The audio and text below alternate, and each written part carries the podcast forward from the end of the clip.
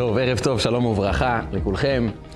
אנחנו חיים בתוך עולם שלא מעט פעמים אנחנו פוגשים תחרותיות, שנאה, קנאה, לשון הרע, מריבות, ואנחנו שואלים את עצמנו מתי נחיה כבר בעולם בלי תחרותיות קשה, בלי קנאה, בלי שנאה, עם המון פרגון, אהבה, ענווה, מין מעין שלוות חיים כזו שנסוכה עלינו בצורה כזאת שאנחנו לא צריכים להתחרות, לקנא, להילחם.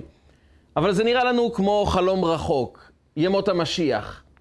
ואנחנו שואלים את עצמנו איך מגיעים לזמנים האלה. הרי בוודאי שגם כיום אנחנו יכולים ומוכרחים ליצור חברה, משפחה, אווירה סביבנו שיש המון פרגון, אהבה, שמחה אחד בשני, שמחה בהצלחת האחרים, אבל אנחנו חולמים על זה, חושבים על זה, משתוקקים לזה, אבל ברגע שאנחנו רק רואים את השכנים משפצים את הבית, חבר שרכש אה, רכב יוקרה שאנחנו לא יכולים להרשות לעצמנו, משפחה שיוצאת לחופשה בחו"ל, ואז מעט קנאה, לפעמים אנחנו מרגישים ככה תחושות לא טובות עם השני, ואנחנו שואלים את עצמנו איך אנחנו יכולים להגיע ליציבות פנימית, לשמחה אמיתית בהצלחתם של האחרים, בלי שנוגע לנו, בלי שפוגע בנו, מה שקורה עם האחרים, ואנחנו באמת מפרגנים מכל הלב, אוהבים מכל הלב.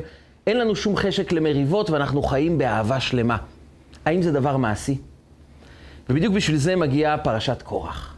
פרשת קורח היא הפרשה שמסמלת את הקנאה, את המריבה, את האסון הגדול שיכול להתרחש בתוך חברה, שאחד חולק על חברו, רב עם חברו, מקנא בחברו, ואז ניגש קורח למשה רבנו וטוען טענה שאנחנו צריכים ללמוד אותה, אבל זה מה שיהפוך אותו, הטענה הזו, הבקשה שלו ממשה רבנו, תהפוך אותו לסמל המריבה.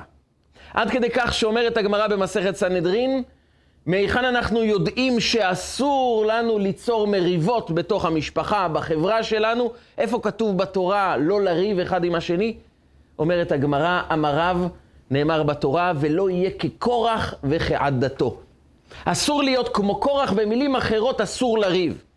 השם קורח הפך למילה נרדפת למריבה, לקנאה, לשנאה. והשאלה היא, מה כל כך גרוע בקורח שהפך אותו לסמל של מריבות, לסמל של מחלוקת? והשאלה הזו מתחזקת עוד יותר כאשר אנחנו קוראים מה הייתה הטענה שלו כנגד משה רבנו. הרי קורח פותח במריבה, במחלוקת, בגלל טענה אחת בסיסית שיש לו, וכך אומרת פרשת השבוע מיד בהתחלה. ויקהלו על משה ועל אהרון ויאמרו, הם באים למשה רבנו, נקהלים עליו, מקיפים אותו וטוענים טענה אחת. כי כל העדה כולם קדושים, ובתוכם השם, ומדוע תתנשאו על קהל השם? כל העדה, כל עם ישראל, כולם קדושים, כולם קיבלו את התורה במעמד הר סיני. כולם אנשים טובים, בתוכם השם שורה. אז למה אתם יותר טובים מאחרים? למה אתה מלך, אהרון כהן גדול, האחיינים שלך, משה רבנו, אלעזר ואיתמר, הם סגני הכהנים? מאיפה קיבלתם תפקידים שהופכים אתכם ליותר טובים מאחרים? קורח צועק וסוחף איתו המונים. כולם שווים, כולם אותו דבר, אין אחד יותר טוב מחברו. ואם כולנו שווים, ואם בתוכנו השם, אז למה אתה, משה רבנו, מתנשא עלינו? למה אהרון כהן גדול? למה אלעזר ואיתמר סגני כהנים? אנחנו דורשים שוויון, אחדות. והטענה הזו סחפה המונים מעם ישראל, ואז פרצה המחלוקת. איך התרחש הפלא הזה, שאדם שדורש אחדות, דורש שוויון, הפך לסמל המחלוקת והמריבה? הרי זה מה שהוא מבקש, רק אחדות, רק שכולם יהיו יחד. למה התורה אומרת ולא יהיה כקורח וכעדתו? האדם הזה שביקש שוויון, שכולם יהיו אותו דבר, שאחד לא יתנשא מעל חברו, האדם הזה הוא סמל המחלוקת, סמל הקנאה, סמל השנאה. ולא יהיה כקורח וכעדתו. אבל הוא ביקש אחדות, למה הוא הפך לסמל המחלוקת? והדבר המפתיע ביותר הוא התשובה המיידית של משה רבנו. משה רבנו אומר לקורח את הדברים הבאים. הוא אומר, בוקר ויודע השם את אשר לו. אני לא יכול לענות לך עכשיו על השאלה הזו, אני רוצה שנמתין לבוקר. ולמה צריכים להמתין לבוקר? אולי תענה לו תשובה. הוא שואל אותך שאלה, למה אתה הפכת להיות מלך? אהרון כהן, אליצפן בן עוזיאל, הבן דוד הקטן של קורח, שהרי קורח ומשה רבנו ואליצפן בן עוזיאל הם בני דודים. והוא טוען כנגד הבן דוד הגדול שלו, משה רבנו, מינית אותך למלך. את אהרון לכהן גדול, את האחיינים שלך לסגני כהנים, אליצפן בן עוזיאל נשיא שבט לוי. אני לא רוצה את כל הדברים האלה, שכולנו נהיה שווים. ומשה רבנו אומר לו, אוקיי, אבל אני אענה לך מחר בבוקר. למה צריכים להמתין עד הבוקר? וכאן רש"י מפרש לנו מה אמר לו משה רבנו, והדברים מפתיעים ביותר.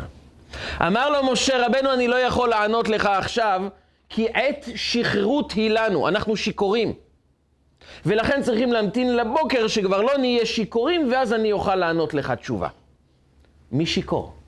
אף אחד לא שתה כאן יין. הם בסך הכל מתווכחים כאן על צורת ההנהגה, צורת השלטון הראויה, האם צריך מלך וכהן גדול, או שכולם שווים. למה אתה אומר לו, אנחנו שיכורים, אנחנו לא יכולים לדון על זה, בוא נחכה לבוקר? מהי השכרות שמסתתרת כאן? ומשה רבנו אומר לו עוד דבר. כשיגיע הבוקר, אני אוכל להראות לך דבר פלא. אתה תראה את הלילה מסתיים ומתחיל היום. יש זמנים של אור וזמנים של חושך. יש זמני יום וזמני לילה. אומר לו משה רבנו, כשם שלא תוכל לערבב את החושך ואת האור יחד, כשם שחלק הקדוש ברוך הוא גבולות בין הלילה לבין היום, כך לא תוכל לבטל את הגבולות האלו. יש נשיא, יש כהן גדול, יש מלך, כמו שאתה לא יכול לבטל את ההפרדה, את ההבדלה שיש בין יום לבין לילה, לא תוכל לבטל את חלוקת התפקידים בעם ישראל. זו הייתה טענתו של משה רבנו. ואנחנו מנסים להבין מה עומק ההסבר של משה רבנו. הרי משה רבנו לא רק בא לומר לקורח, אתה שיכור, וככה התפקידים ניתנו מבורא עולם, לא תוכל לשנות את היום ואת הלילה, ולא תוכל לשנות גם את התפקידים. ברור שמשה רבנו לא רק מפיל עליו נתונים, הוא בעצם מנסה לחדור לעומק השאלה של קורח. כשקורח מבקש, כולנו שווים. משהו מפריע לו. יש כאן איזה ערך, יש כאן איזו בקשה, או יותר נכון, יש כאן איזו מצוקה שמפריעה לקורח. ומשה רבנו לא רק שומע את הטענה, אלא כדרכו של מנהיג, של מחנך, של רב, הוא שומע את המצוקה שמסתתרת בתוך הטענה. כי אדם יכול להגיע עם טענה מאוד יפה של אחדות ושוויון וכולנו אותו דבר, כל העדה כולם קדושים, אבל השאלה העמוקה היא, מה מפריע לו? מהי המצוקה שלו? עם מה הוא מתמודד שגורם לו לבוא ולפתוח במחלוקת? צריכים לבטל את ההיררכיה בעם ישראל, אין מנהיג, אין כהן גדול, כולנו שווים. מה המצוקה שלו? ובדיוק לזה משה רבנו פונה ואומר, אנחנו שיכורים כעת. מחר בבוקר תוכל להבחין בגבולות. וכשתבחין בגבולות, זה ייתן לך פתרון לשאלה שלך. וכאן אנחנו נכנסים לעומק ולבסיס בנפש, שגורם לנו לבוא ולריב, להתווכח, לקנא, לדבר לשון הרע. בעצם הבסיס לכל המידות הרעות שצפות בתוך העולם שבו אנחנו חיים, התחרותיות הקשה, הזלזול, הלשון הרע, הקנאה, השנאה, התחרות, יש לה בסיס בנפש. ופרשת השבוע מפגישה אותנו עם הבסיס הזה, וכשנפתור את הבסיס הזה, נוכל להבין מה הייתה המצוקה של קורח, מה ענה לו משה רבנו, ומה הדרך לפנות מתוך הלב שלנו את כל הדברים הלא טובים, ובאמת לשמוח בחלקנו, וגם לשמוח בהצלחתם של האחרים, בלי שזה מפריע לנו. כדי להבין את עומק העניין, אנחנו צריכים לשאול את שאלתו המפורסמת של הרמב"ן. הרמב"ן, רבי משה בן נחמן, אחד מגדולי רבותינו הראשונים לפ... לפני למעלה מ-700 שנה. הוא היה גם פרשן של התורה וגם מקובל גדול. הוא שואל שאלה אחת פשוטה, שבאמת מעוררת את המחשבה שלנו. השאלה שלו היא במילה אחת, מה קרה היום בבוקר? מה התעוררת כורח היום? מה הסיפור? מפריע לך המינוי של אהרון לכהן גדול, המינוי של אליצפן להיות נשיא שבט לוי? מה קרה היום בבוקר? זה התרחש לפני כמה חודשים. בשנה השנית לצאת בני ישראל מארץ מצרים, בראש חודש ניסן, חונכים את המשכן וממנים את אהרון לכהן גדול. זה לא הפריע לקורח, הוא לא אמר מילה. חודש מאוחר יותר, ממנים את נשיאי השבטים, אליצפן בן עוזיאל, הבן דוד הקטן של קורח, הופך להיות נשיא שבט לוי. זה בחודש אייר, זה לא מפריע לקורח. חולפים החודשים ניסן ואייר, גם סיוון חולף וגם תמוז, שולחים את המרגלים, הם חוזרים בתשעה באב, ואז מתרחש כל הסיפור של המרגלים, הם טוענים שלא כדאי להיכנס לארץ ישראל, כל העם בוכה, ואז הקדוש ברוך הוא מודיע למשה רבנו, המרגלים ימותו. כל בני ישראל שבכו ולא רצו להיכנס לארץ ישראל, חל עליהם העונש, במדבר הזה יפלו פגריכם. 40 שנה אתם תהיו בתוך המדבר, ורק הדור הבא יזכה להיכנס לארץ ישראל. אחרי הסיפור הזה, קורח מתעורר ואומר, רגע אחד, למה מינו את אהרון לכהן גדול? למה אליצפן הוא נשיא שבט לוי? אבל הרמב"ן שואל שאלה אחת פשוטה, אבל איפה היית עד היום? זה כבר כמה חודשים שהם בתפקיד, למה עכשיו נזכרת? ואומר הרמב"ן תשובה מפליאה. תשובה שנוגעת בתוך הרגלי החיים שלנו, בתוך היסודות של ההתנהלות שלנו בתוך החיים. קורח הבין שאם הוא רוצה להתחיל מחלוקת נגד משה רבנו, הוא לא יכול להתחיל מחלוקת כשהכול מסתדר, כשהכול טוב. הוא אומר לעצמו, הנה בנינו את המשכן, משה רבנו הציל את עם ישראל אחרי חטא העגל מכליה. עם ישראל חיים בזכותו, אוהבים אותו, הוא בנה את המשכן, המצב יותר מדי טוב. וכשטוב לאנשים, הם לא מעוניינים במחלוקת. וזו תובנה יסודית ובסיסית בחיים. כשטוב לאנשים, הם לא מתחילים במחלוקת. אומר קורח, אני מחכה רק לרגע אחד, שעם ישראל יהיו ממורמרים. על הבסיס של מרמור אתה יכול ליצור מחלוקת ויכול לשנות ולהפוך שלטון. ואז כשהמרגלים חוזרים וכל עם ישראל בוכים, ורואים את המרגלים מתים, ואת עם ישראל בוכים כי הם אמורים להישאר במדבר 40 שנה, ועם ישראל נמצא במצב של מרמור כי החיים נתקעו פתאום, והם מבינים שהם הולכים למות במדבר, באמצע שום מקום. וכשעם ישראל נמצאים במראה, אומר הרמב"ן, אמר קורח, זה הזמן. אתה יכול ליצור הפיכות בשלטון כשהעם ממורמר, ואז הוא מתחיל את המחלוקת שלו. 1928, המפלגה הנאצית, יימח שמם, קיבלו בבחירות 2% מהקולות. הם קיבלו 12 מושבים מתוך מאות המושבים שיש ברייכסטאג הגרמני. הם היו מפלגה שאף אחד לא הסתכל עליהם, הסתכלו עליהם כרדיקלים, כקיצונים, כאנשים לא נורמליים, ואף אחד לא באמת ייחס חשיבות למפלגה הזאת. 1928, הם מקבלים 12 מושבים, זניח ביותר, חסרי משמעות בתוך עולם הפוליטיקה הגרמני. 1929 מתרחש, מתרחשת הנפילה הכלכלית הגדולה של המאה ה-20. 1929, מה שידוע עד היום כיום החמישי השחור בכלכלה, הבורסה נפלה בארצות הברית בנפילה עצומה גדולה ביותר, והעולם נכנס למיתון כלכלי. גרמניה, שהייתה בחוזה ורסאי מחויבת לשלם על מלחמת העולם הראשונה, שהיא הפסידה בה, הייתה מוכרחת לקבל הלוואות מארצות הברית, וככה היא קיבלה מסוף מלחמת העולם הראשונה. עד 1929 היא מקבלת הלוואות בתנאים מאוד נוחים, מה שאפשר לה לבנות כלכלה, להחזיר לאט לאט הלוואות ולהתקיים. ברגע שהבורסה נפלה ב-1929, ארצות הברית נכנסה למיתון ביחד איתה כל העולם כולו, וארצות הברית הפסיקה את ההלוואות, ביקשה את כל הכסף חזרה, וגרמניה נכנסה בתוך מספר ימים לאינפלציה אדירה. עשרות בנקים קרסו. שש מיליון מובטלים. אנשים שעד אתמול יכלו בכסף שלהם לרכוש דירה, מיום למחרת הם לא יכולים לקנות כיכר לחם. זה הוציא המונים לרחובות, ואז המפלגה הנאצית אמרה, זו ההזדמנות שלנו. שנה מאוחר יותר, הם מקבלים בבחירות שש מיליון אנשים שבוחרים עבורם. הם קיבלו מאות מושבים ברייכסטאג הגרמני, הם הפכו להיות המפלגה השנייה בגודלה בגרמניה, ואז הנאצים התחילו לשלוט על גרמניה. הם הבינו שעל מרמור אתה יכול להצליח, אתה יכול לגרום למחלוקות, לשנאה, למלחמות, ואת התוצאה אנחנו ראינו כולנו במלחמת העולם השנייה והשואה הארורה שהגיעה. זה רק ממחיש לנו עד כמה מרמור וחוסר קבלה של המקום שבו אנחנו נמצאים, עד כמה רע זה יכול להיות. לאיפה זה יכול להידרדר. וקורח מבין את זה, ולכן הוא המתין לרגע שעם ישראל נמצאים במרה שחורה, במרמור עצום, בכאב, בבכי, ואז הוא אומר, עכשיו אני הולך להפוך את השלטון. ועוד דבר קטן. מה גרם לקורח לבוא למשה עם הטענה הזאת? כל העדה כולם קדושים, אין אנשים יותר מאחרים, אני רוצה שוויון. מה גרם לו לזה? מספרת הגמרא במסכת סנהדרין את הסיפור הבא. הלוויים התבקשו על ידי משה רבנו, כמובן בציווי אלוקי, להיות המשרתים במשכן. בתוך משפחות שבט לוי, יש את משפחת מררי, הם סוחבים את הקרשים של המשכן.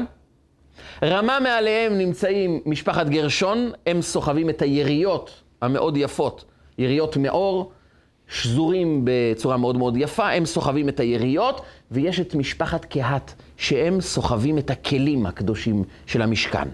בתוך המשפחה הזו יש אנשים בודדים שזכו לא לסחוב כלים פשוטים ורגילים של המשכן, גם לא רק את המנורה ואת שולחן לחם הפנים, הם אנשים שנבחרו לשאת את ארון הקודש, שבתוכו לוחות הברית שנתן הקדוש ברוך הוא. אומרת הגמרא, קורח מנושאי אהרון היה. קורח היה אחד מהבודדים שזכו בעם ישראל לשאת בעצמו את לוחות הברית. אם כאשר מוציאים ספר תורה מיד כולם ניגשים לנשק, אפשר לדמיין מה הגישה של עם ישראל ללוחות הברית שניתנו בידיו של משה רבנו ישירות מהקדוש ברוך הוא. וקורח מנושאי אהרון היה. קורח גם היה העשיר הגדול ביותר בעם ישראל. עד היום כשרוצים לציין מי שהוא עשיר, איך אומרים? עשיר כקורח. וקורח הוא לא עשיר כקורח, הוא בעצמו קורח. הוא מצא מטמון אדיר שיוסף הצדיק הטמין עוד מהזמנים שכל הכסף והזהב זרם למצרים בשנות הרעב. והוא מצא את אחד המטמוניות האלו. והוא הפך להיות עשיר ענק. הוא עשיר גדול, הוא צדיק, הוא מנושאי אהרון, הוא מהמשפחות המיוחסות ביותר בעם ישראל. בתוך שבט לוי הוא ממשפחת קהת, ובתוך משפחת קהת הוא מהבודדים שנבחרו לשאת את הארון, והוא חוזר יום אחד הביתה. אחרי שמשה רבנו הכין אותם לעבודת הלוויים. ומהי עבודת הלוויים? אמר לו הקדוש ברוך הוא, תיקח את הלוויים והעבירו תער על כל בשרם. אתה צריך לגלח אותם לגמרי. זה עניין רוחני, והם התגלחו לגמרי, לא השאירו שערה אחת עליהם, והוא חוזר הביתה. ואשתו פותחת את הדלת ואומרת לו, תראה איך אתה נראה. מה הסיפור? הוא אומר, אנחנו לוויים. אנחנו התקדשנו להיות לוויים, וזה הציווי האלוקי, ואני הולך לשרת את הקדוש ברוך הוא במשכן, ואני הולך לשאת את הארון, ארון הקודש. אשתו אומרת לו, תשב במקום, אני צריכה לומר לך כמה דברים. היא אומרת לו, קורח, תבין, משה רבנו סידר לעצמו את תפקיד המלך. את אח שלו הוא סידר להיות הכהן הגדול, את שני האחיינים הוא סידר להיות סגני כהונה, ואתכם, הוא גילח אתכם לגמרי, תראה איך אתה נראה. אתה נראה כמו הירח באמצע החודש. אפשר לעשות איתך קידוש לבנה. תראה מה הוא עושה לכם, הוא צחק עליכם, הוא ביזה אתכם. ואני אומרת לך, אל תוותר למשה רבנו. למה הוא מלך ואהרון כהן גדול והאחיינים סגני כהנים ואותך, תראה איך אתה נראה. והוא מנסה לומר לה, ואת יודעת, זה לא רק אני, זה גם משה רבנו עשה את אותו הדבר גם לעצמו. הוא גם גילח את עצמו לגמרי. היא אומרת לו, כן, אבל זה בגלל שהוא אמר, תמות נפשי עם פלישתים. זאת אומרת, אני רוצה לבזות את הלוויים, אז אני גם אעשה את מה שהם עושים, בסך הכל אני מלך, אז הכבוד שלי שמור, אבל כדי לשכנע אותם להתבזות, אני גם מתגלח לגמרי. ולאט לאט נכנסו הדברים בליבו של קורח ואמר, באמת ביזו אותי, לא טוב לי המקום שלי.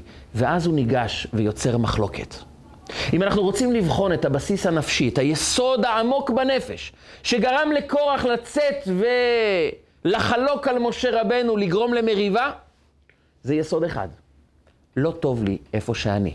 אני לא מקבל את המקום שלי. משה רבנו פונה לקורח ואומר לו, אני רוצה להבין, אתה מהמשפחות הכי מכובדות בעם ישראל, אתה ממשפחת קהת, אתה נושא את ארון הקודש, אתה נבחרת לשרת במשכן, אתה עשיר לא כקורח, אתה קורח בעצמו העשיר הגדול ביותר. מה לא טוב לך? אומר לו קורח, לא טוב לי, אני רוצה שוויון מוחלט. אני לא מוכן לקבל שאתה מלך והוא כהן גדול והם סגני כהנים, אני רוצה שוויון מוחלט. לא טוב לי שמישהו יותר ממני. ומשה רבנו בעצם מבין שכשאדם מקנא, כשאדם יוצר מריבה, זה לא כי באמת יש לו משהו שמפריע לו בחוץ, יש לו משהו שמפריע בפנים. לא טוב לו המקום שבו הוא נמצא. וכשלאדם לא טוב התפקיד שלו, הוא לא מרוצה ממי שהוא, הוא מתחיל לחלוק, הוא מתחיל לריב. וקורח אומר, אני לא מסוגל לסבול את העובדה שאני לא יכול לראות את משה רבנו יותר גדול ממני, את אהרון כהן גדול, ואני בסדר, מכובד, אבל פחות מאחרים. וזה מפריע לי, ולכן אני דורש שוויון. כולם אותו דבר, וככה נגמור את התחרותיות הזו.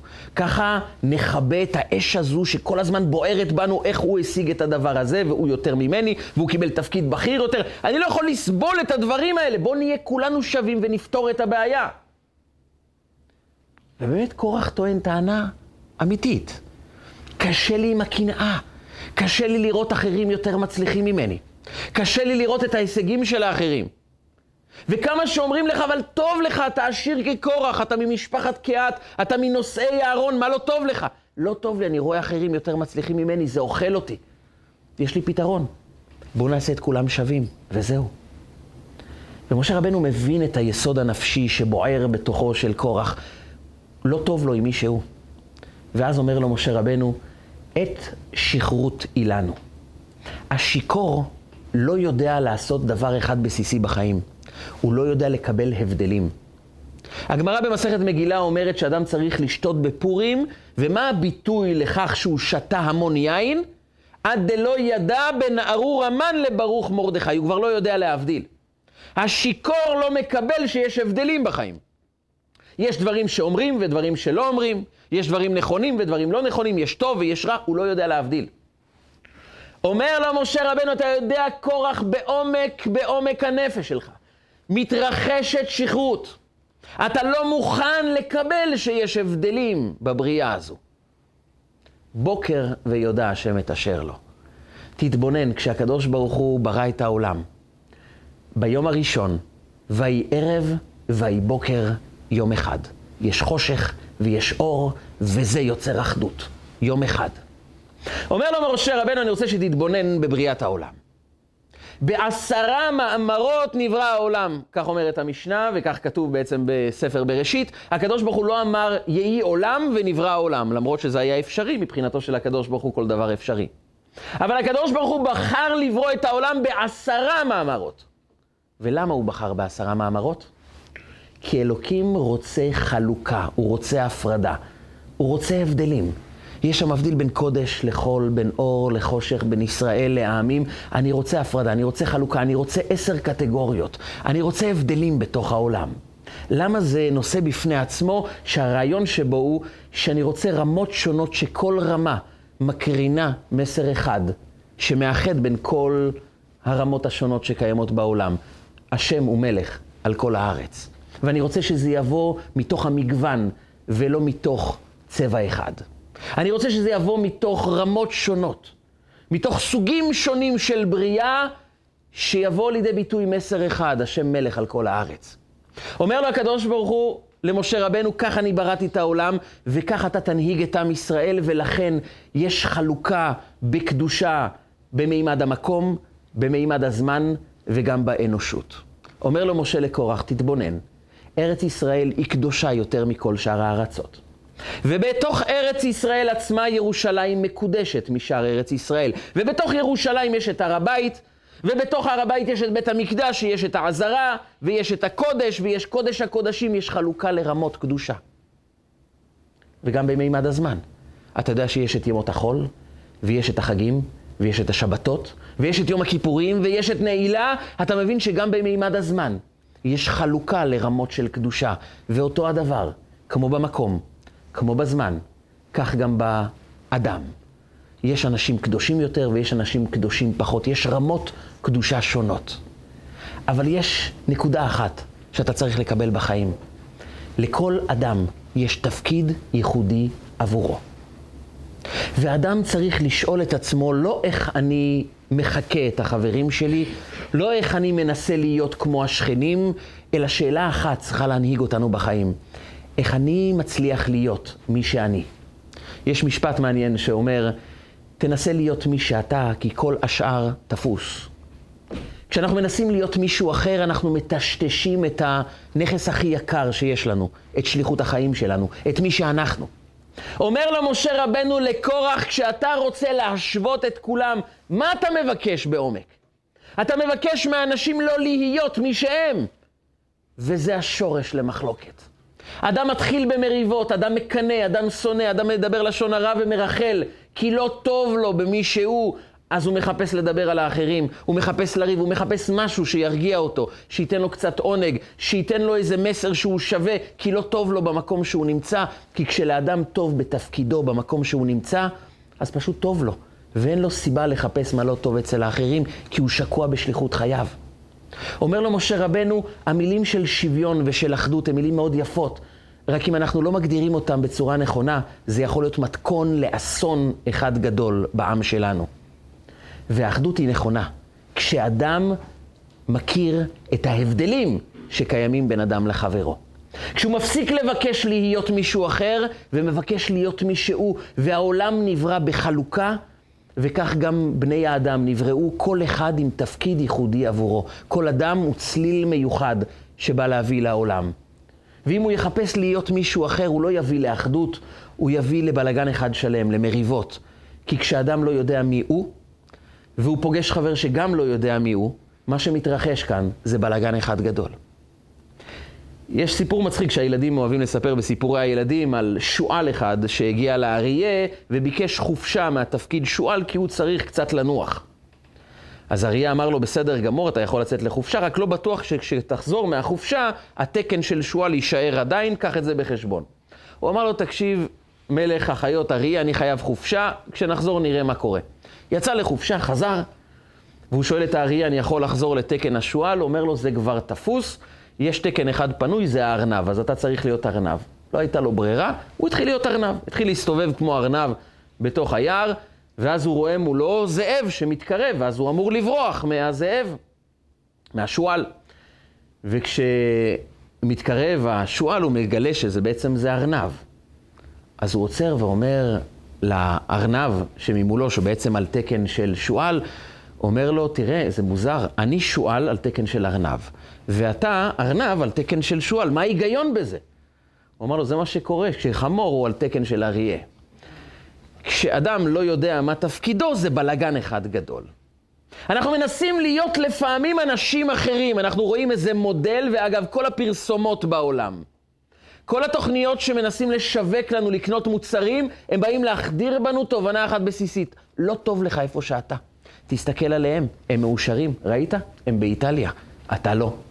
אז אם תטוס לאיטליה, תהיה מאושר.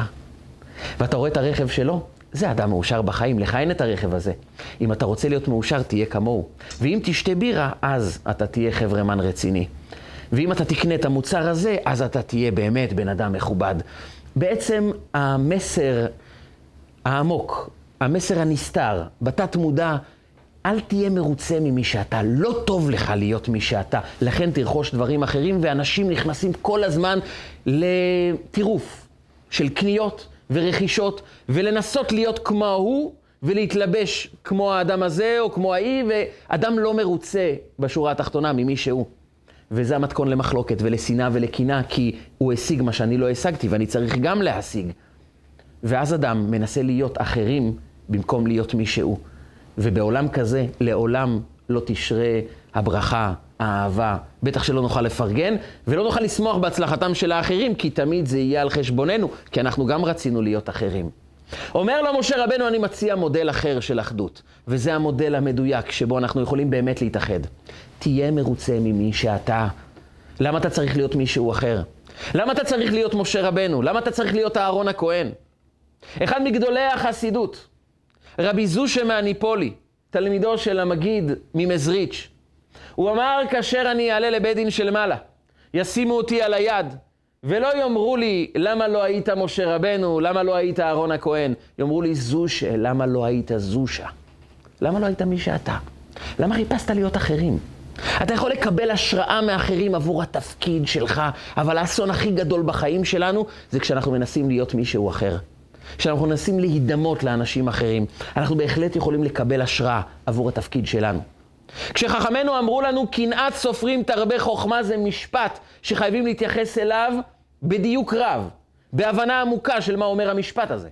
קנאת סופרים תרבה חוכמה אם אתה רואה אדם שיכול להוות עבורך השראה לשליחות שלך, אז קנאת סופרים תרבה חוכמה. אבל לפני שאתה מקבל ממנו השראה, אתה חייב לבצע מהלך אחד בסיסי מאוד חשוב, לדעת מי אתה. להיות מרוצה מהתפקיד שלך, לדעת מה התפקיד שלך. ואז אתה יכול לקבל השראה מאחרים.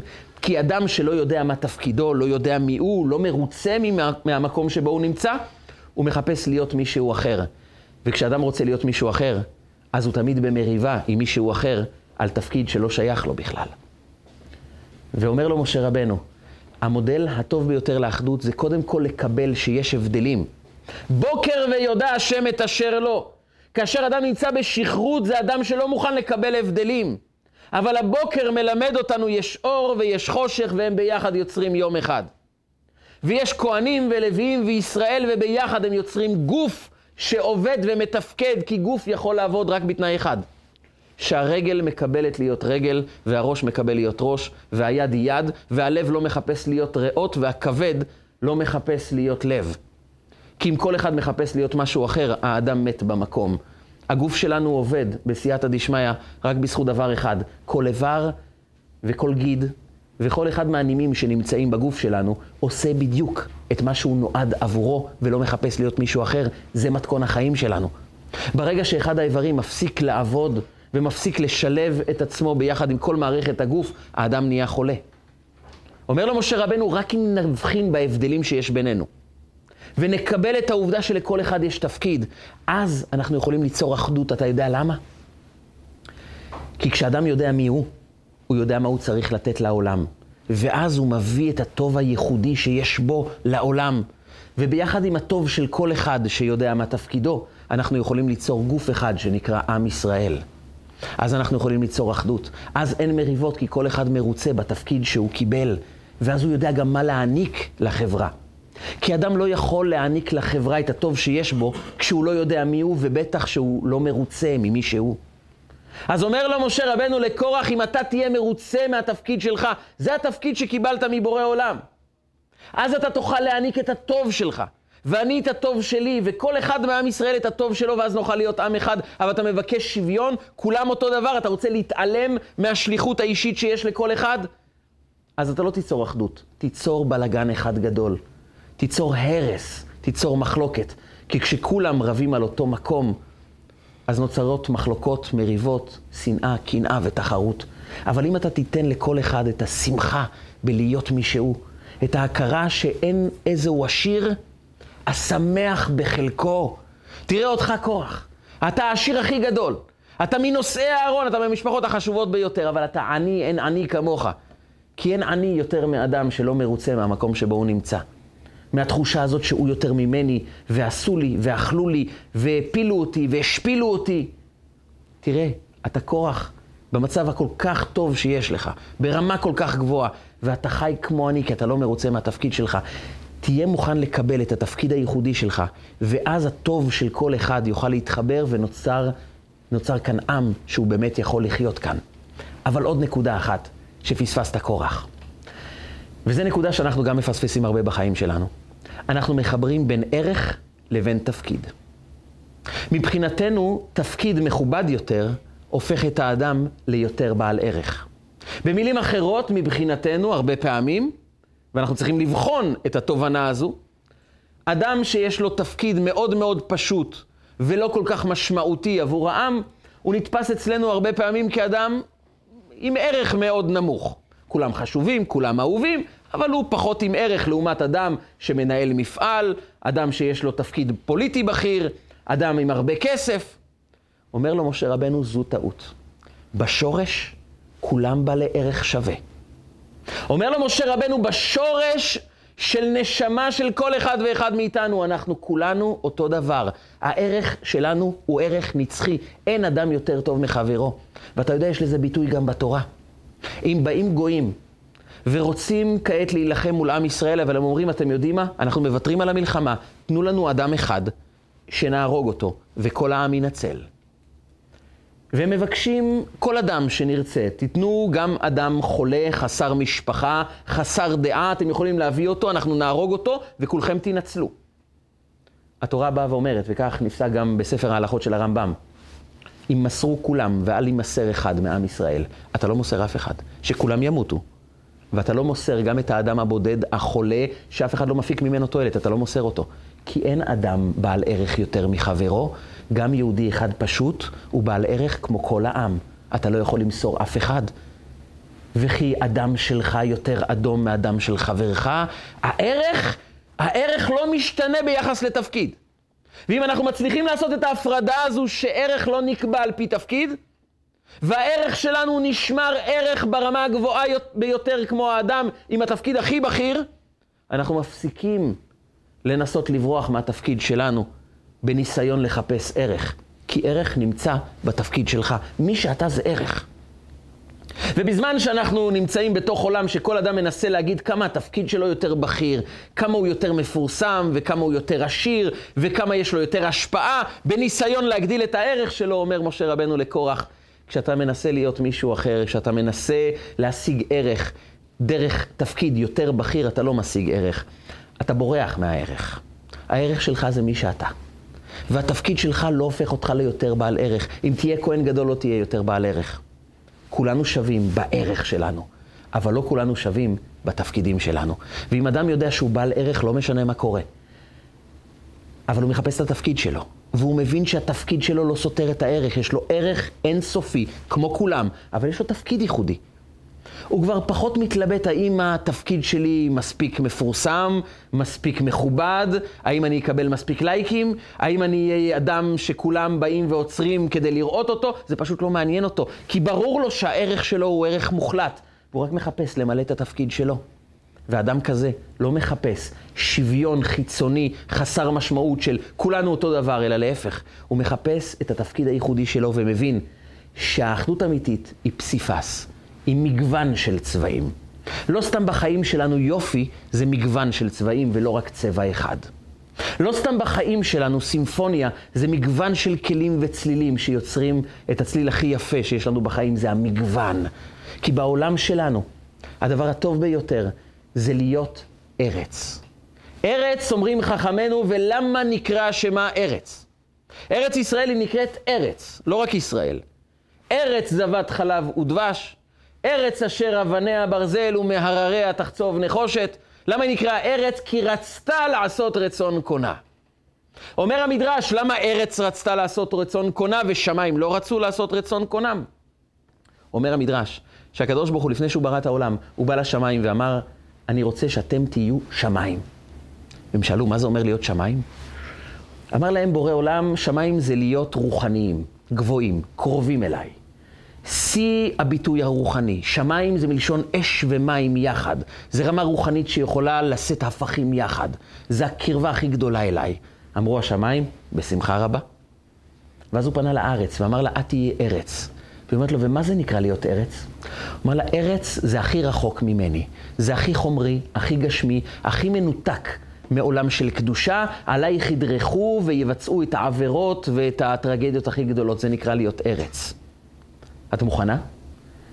וזה היה מאוד קשה, להסכים להיות רחוק מאלוקים, גשמי, חומרי, נחות, אבל אז היא אמרה את המשפט הכי חשוב שהיה בבריאת העולם. מה שאתה רוצה, בורא עולם, זה הכי טוב עבורי. אני רוצה לעשות את רצונך. ואז היא נבראה, הארץ הזאת. ולכן היא נקרא, נקראת ארץ, ולמה נקראה שמה ארץ שרצתה לעשות רצון קונה? היא הבינה שאולי זה לא התפקיד הכי בכיר, זה לא להיות שמיים, אבל זה הכי טוב עבורי, כי זה מה שמבקשים ממני, זה התפקיד שלי. אמר הקדוש ברוך הוא, את התורה איפה אני נותן? בארץ. תורה לא בשמיים היא, תורה היא ניתנת בארץ. התורה, הקדושה, ההצלחה הגדולה ניתנים לאדם שמוכן להיות ארץ, להיות רצון קונו, להיות תפקידו. הוא לא מחפש להיות מישהו אחר, הוא כל כך מרוכז במה תפקידי, מה הצליל המיוחד שאני נותן לעולם. זה מה שיגרום אחדות, כי אז אני מרוצה במקום שלי, ואני יכול להיות שמח בשמחתם של האחרים, כי זה לא לוקח ממני שום דבר, פשוט מאוד, כי אני ממלא את תפקידי, אני פשוט מי שאני בעצמי, ואין דבר יותר טוב בחיים מלהיות מי שאנחנו. היה סיפור על יהודי אחד שניגש לרב הקהילה שלו. רב הקהילה, רב הקהילה מסר שיעור תורה, ותוך כדי מסירת השיעור תורה, הוא מגלה שיש אדם בצד שיושב ובוכה. והוא ניגש אליו לאחר השיעור ושואל אותו, אני רואה שאתה מאוד עצוב, אני רואה שאתה בוכה, אולי תוכל לשתף אותי למה אתה עצוב? הוא אמר לו, כבוד הרב, אני עצוב מסיבה אחת. קשה לי מאוד המקום שלי. אני רואה אותך רב גדול, אני רואה רבנים גדולים, אני רואה אנשים מצליחים מאוד, ואני אדם פשוט, לא יודע הרבה תורה, לא מועיל כל כך לציבור, ואני שואל את עצמי, מה הערך שלי? מה אני עושה כאן בעולם? מסתכל עליו הרב ואומר לו, אני רוצה לספר לך סיפור. אני רוצה לשתף אותך בסיפור שאירע בארצות הברית בשנת 1957. היה מנצח מאוד מפורסם באיטליה. אה, הוא היה מאוד מפורסם, מנצח מאוד מאוד מוצלח, קראו לו ארתורו טוסקניני. ארתורו טוסקניני היה מנצח מאוד מאוד מיוחד, מאוד חד. הוא שלט על כל הצלילים, הוא בנה יצירות מאוד מיוחד, מיוחדות, מאוד מכובדות, מאוד מפורסמות בעולם כולו, והוא נמלט מאיטליה בזמן השלטון הנאצי, השלטון הפשיסטי של איטליה, הוא ברח לארצות הברית, והוא הפך להיות אחד מגדולי המנצחים בארצות הברית. יום אחד, אחד העיתונאים, הרבה לאחר מלחמת העולם השנייה, אחד העיתונאים ניגש אליו, 1957, ומבקש ממנו, אני רוצה לראיין אותך. אני רוצה ליצור כתבה על האישיות שלך, כי אתה באמת מנצח מאוד מיוחד. אומר לו ארתורו טוסקניני, אני לא יכול הערב, כיוון שיש יצירה מאוד מיוחדת שמתבצעת באיטליה, ואני רוצה להקשיב לזה ברדיו, למרות שהוא נמצא בארצות הברית, ואני לא יכול שמישהו יפריע לי, אז אני רוצה להיות בשקט היום בערב. אומר לו העיתונאי, אבל זה הדבר הכי טוב בשבילי, אני מבטיח לך, אני לא מצייץ, לא אומר מילה אחת, רק רוצה לראות אותך מקשיב ליצירה מיוחדת שמבצעים באיטליה. זה מאוד חשוב עבורי. אומר לו, בסדר גמור, אבל שקט מוחלט. אתה מבחינתי לא נמצא בחדר. אומר לו, בסדר גמור. והוא ניגש, מתיישב על כיסא רחוק ממנו, ורואה איך ארתורו טוסקניני, המנצח הגדול, המוזיקאי המפורסם, מקשיב ליצירה ברדיו. הוא מקשיב במשך זמן ארוך, וגם העיתונאי, שהיה בעצמו מבין במוזיקה, היה מוזיקאי בעצמו גם, התפעל מהיצירה. זה היה נשמע כל כך יפה, כל כך סוחף, כל כך מרומם. וכשהוא וידא שהכל הסתיים וארתורו חזר לעולם ואפשר לדבר איתו, הוא אמר לו, זה היה כל כך יפה. הלא כן? זה היה כל כך מיוחד, כל כך סוחף. וארתורו אומר לו, לא, זה לא היה טוב. היה גרוע מאוד. הוא אומר לו, אבל למה?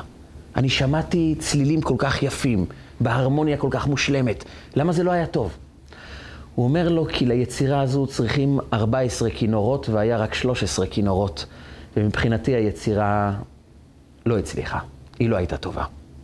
העיתונאי מסתכל עליו ואומר לו, ארתורו, אתה רציני, אתה שמעת שהיו 13 כינורות ולא 14? אתה יכול לשמוע את זה מהרדיו? זה, זה נכון, זה אמיתי? הוא אומר לו, בוודאי. היה חסר כינור אחד. העיתונאי לא ידע האם ארתורו כבר לא שפוי או שמדובר כאן בנס. והוא מיד התקשר לחברים שלו באיטליה שיבררו כמה כינורות היו שם.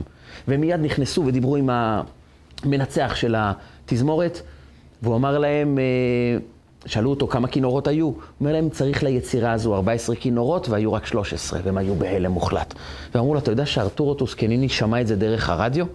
אומר לו, ארתורו זה משהו מיוחד, אבל העיתונאי ניגש אליו ואמר לו, תסביר לי, איך אתה מזהה שהיו 13 כינורות ולא 14? זה כבר גובל באולי נבואה או רוח של קדושה, איך שמת לב לזה? מי בכלל שם לב? למה צריכים 14 כינורות או 13 או 10?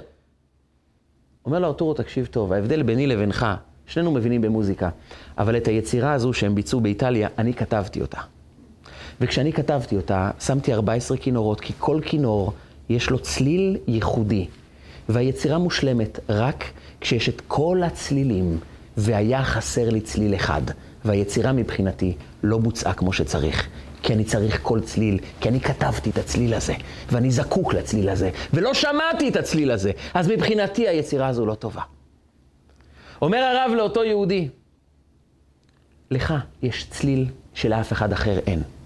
במקום לבקש להיות כמו הרבנים, כמו האנשים המוצלחים האחרים, תדע שאתה מוצלח בצליל שלך. קום כל בוקר ותאמר לקדוש ברוך הוא, אני באה להביא את הצליל הייחודי שלי אליך. שנה לאחר מכן הרב חוזר לאותו בית המדרש, וניגש אליו אדם צעיר, ואומר לו, אתה הרב שדיברת עם אבא שלי שנה שעברה על uh, המנצח של התזמורת, ארתורו טוסקניני? הוא אומר לו, כן, מה שלום אביך? אומר, לצערי, אבא נפטר ממחלה. אבל אני בא להגיד לך תודה, כי הוא היה חולה מאוד קשה, אבל בימים האחרונים של החיים שלו, היה לו חיוך. הוא קם כל בוקר ואמר, בניי היקרים, הקדוש ברוך הוא ממתין לצליל הייחודי שלי, אני לא יכול לאכזב אותו. אני הולך לבית הכנסת להניח תפילין ולומר מודה אני ולהתפלל, כי את הצליל שלי אף אחד אחר לא יכול לעשות. והוא מת, הוא נפטר עם חיוך על הפנים, כי הוא ידע שאת הצליל שלו הוא נתן לבורא עולם. ואני רוצה להגיד לך תודה שנתת לו את האפשרות להעניק את הצליל הייחודי שלו. הקדוש ברוך הוא ברא יצירה. הוא ברא שירה אחת גדולה, סימפוניה מיוחדת, שבה אם כל אחד מאיתנו יודע מה הצליל הייחודי שלו, הוא יכול לגרום לשירה הגדולה של עם ישראל. אומר לו משה רבנו לקורח, אתה יודע מה יביא אחדות אמיתית? זה תזמורת של המון כלים, שלכל אחד יש צליל ייחודי, והוא מרוצה בצליל שלו, והצלילים של כולם יחד יוצרים אחדות, ואת הסימפוניה המיוחדת שעליה נאמר בנביא, עם זו יצרתי לי, תהילתי יספרו. זה עם, עם ישראל זה עם של תהילה, של שירה אחת גדולה, ואם כל אחד יהיה מרוצה מתפקידו, הוא יוכל להעניק את הצליל הייחודי של שלו, לכולם. ואז נוכל ליצור יצירה גדולה, מתוך ידיעה שכל אחד הוא בעל ערך מקסימלי, אבל לכל אחד יש תפקיד. ואז אנחנו יוצרים את השירה המיוחדת של עם ישראל, ואז זוכים גם לעלות לבית המקדש ולשיר שיר חדש לקדוש ברוך הוא בגאולה שלמה במהרה בימינו, אמן ואמן.